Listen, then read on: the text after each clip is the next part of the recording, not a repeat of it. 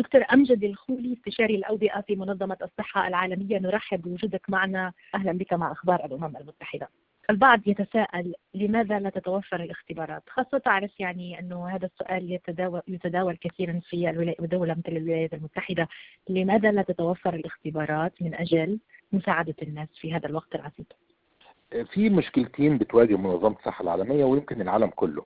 أول أول مشكلة هو الإنتاج بالطبع صعب أن يكفي جميع دول العالم. لنا نتخيل أنه منتج تم اكتشافه من أسابيع أو أشهر قليلة جدا وفجأة عليه طلب على مستوى العالم العالم كله يطلبه والجهات اللي بتنتجه والمصانع اللي بتنتجه لها طاقة إنتاجية.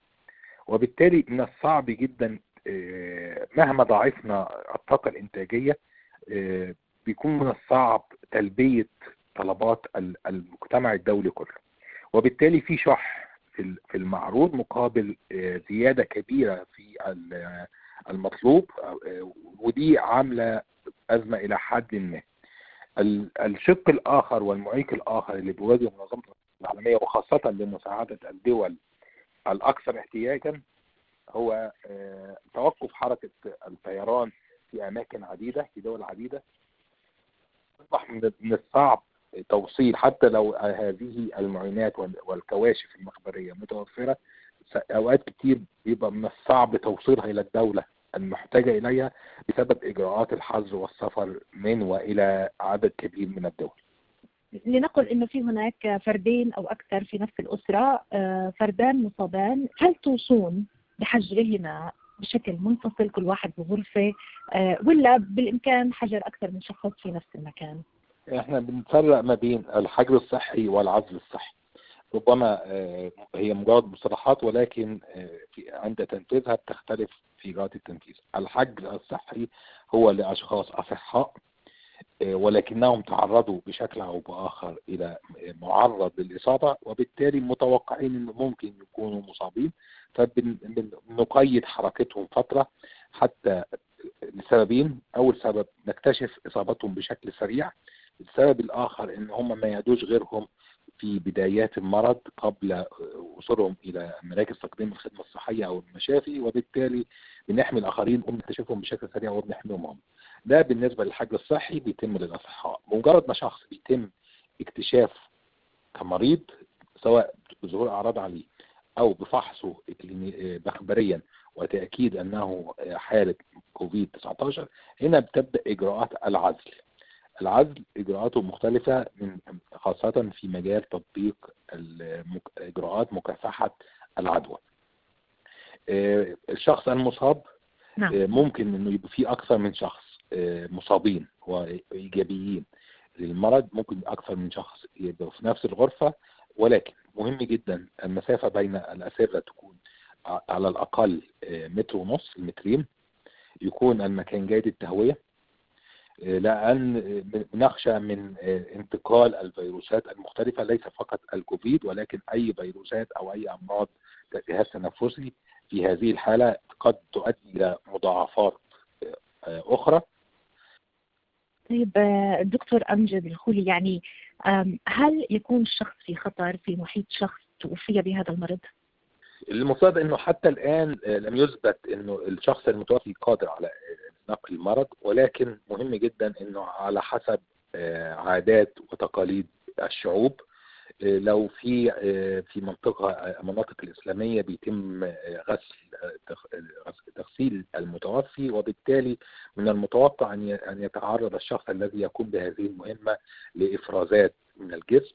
هذه الإفرازات قد تكون تحت ملوثة بالفيروس وبالتالي لابد من اتخاذ الحيطة واتباع وسائل الحماية ملابس الحماية الشخصية من الماسك وحافظ للجسم وللعين بالإضافة إلى غسيل الأيدي باستمرار ويفضل أن يكون تغسيل المتوفي في هذه الحالة من قبل فرق مدربة جيدا وليس مجرد شخص عادي أو أحد أقارب المرضى.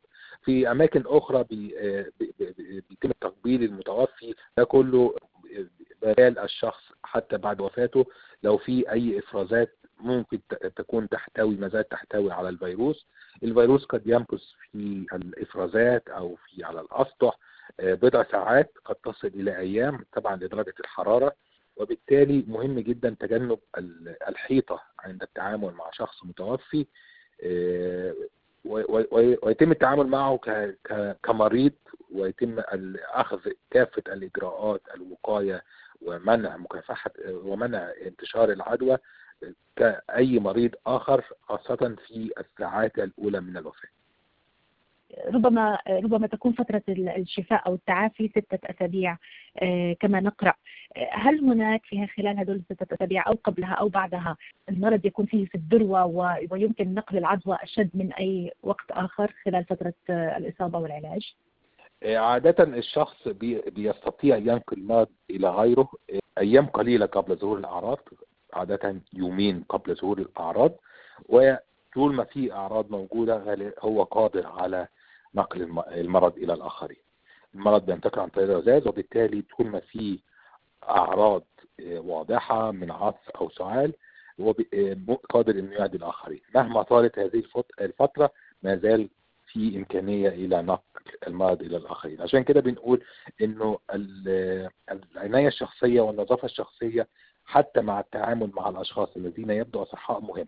التباعد المكاني وغسل الأيدي باستمرار مهم لأنه قد يكون الشخص قابل للعدوى يوم أو يومين قبل ظهور الأعراض عليه.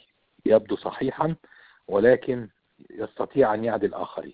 يعدي الآخرين مرة أخرى عن طريق الرذاذ الرذاذ ده قد يكون بكحة خفيفة قد يكون عن طريق الكلام من اللعاب ولكن في الفترة القليلة دي ممكن يعدي الآخرين لكن نسبة الإعداء أو نسبة عدوى الآخرين أو إصابة الآخرين بتزيد بتصل إلى الذروة في أول أيام ظهور الأعراض. ثم تبدأ تقل ولكن ما زال النسبة موجودة الاحتمالية موجودة إلى أن تتلاشى تماما بانتهاء الأعراض لمدة يومين فبالتالي لابد من لإعلان شفاء الشخص وإمكانية عودته إلى الحياة الطبيعية لابد أن يكون مر عليه 48 ساعة بدون أعراض وأن يتم فحصه مرتين ويكون سالب الفحص مخبريا مرتين متواليتين يفصل بينهما 24 ساعة على الأقل. نعم. يعني إحدى الطرق ربما التي أيضا قرأنا عنها لعلاج هذا المرض هي أنه إذا الشخص تعافى يمكن أخذ عينات من من ما يفرزه جسمه لمحاربة هذا المرض ووضعها في جسم آخر شخص آخر مريض إلى أي مدى صحة هذا الأمر؟ ده كان في تجربة قائمة على هذا وفي بعض المراكز البحثية في الصين أعلنت إن هي عملت بده لكن لم يثبت نجاحه بدرجة كبيرة لأنه الجسم بيحتاج فترة لتكوين أجسام مضادة. وليس بالضرورة أنه هذه الأجسام المضادة تكون قادرة على مقاومة المرض في جسم آخر. ما زال هذا الموضوع تحت البحث لم يظهر نتائج إيجابية قوية حتى الآن تؤكد هذا الكلام وبالتالي لم توصي به منظمة الصحة العالمية ولا أي من المؤسسات الدولية التي تصرح باستخدام العلاجات واللقاحات وبالتالي ما زال تحت التجربة. قد ينجح في بعض الحالات وقد يفشل وقد يؤدي إلى أضرار ونقل أمراض عن طريق الدم أو السوائل المختلفة وبالتالي لا يجب لا ينصح في استخدامه بشكل عشوائي. ولكن لابد أن يتم بإشراف طبي دقيق جدا لأنه تجربة إكلينيكية نتعامل فيها مع إفرازات شخص إلى شخص آخر بالنسبة لموضوع الوصم أو العار يعني من يصاب بفيروس كورونا يعني يتم الابتعاد عنه وتجنبه ومعاملته وكأنه شخص قادم من الفضاء الخارجي ما هي الرسالة التي توجهها لهم؟ الحقيقة الإصابة بمرض كوفيد هي بالضبط فرصتها كالإصابة بالإنفلونزا أو غيرها من الأمراض. كل شخص على سطح هذا الكوكب هو معرض.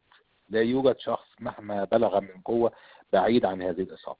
لا يمكن اللوم على أحد إلقاء اللوم على أحد أو على جنسية أو على فصيل أو على دولة أن هي السبب في انتقال الفيروس أو ظهور المرض.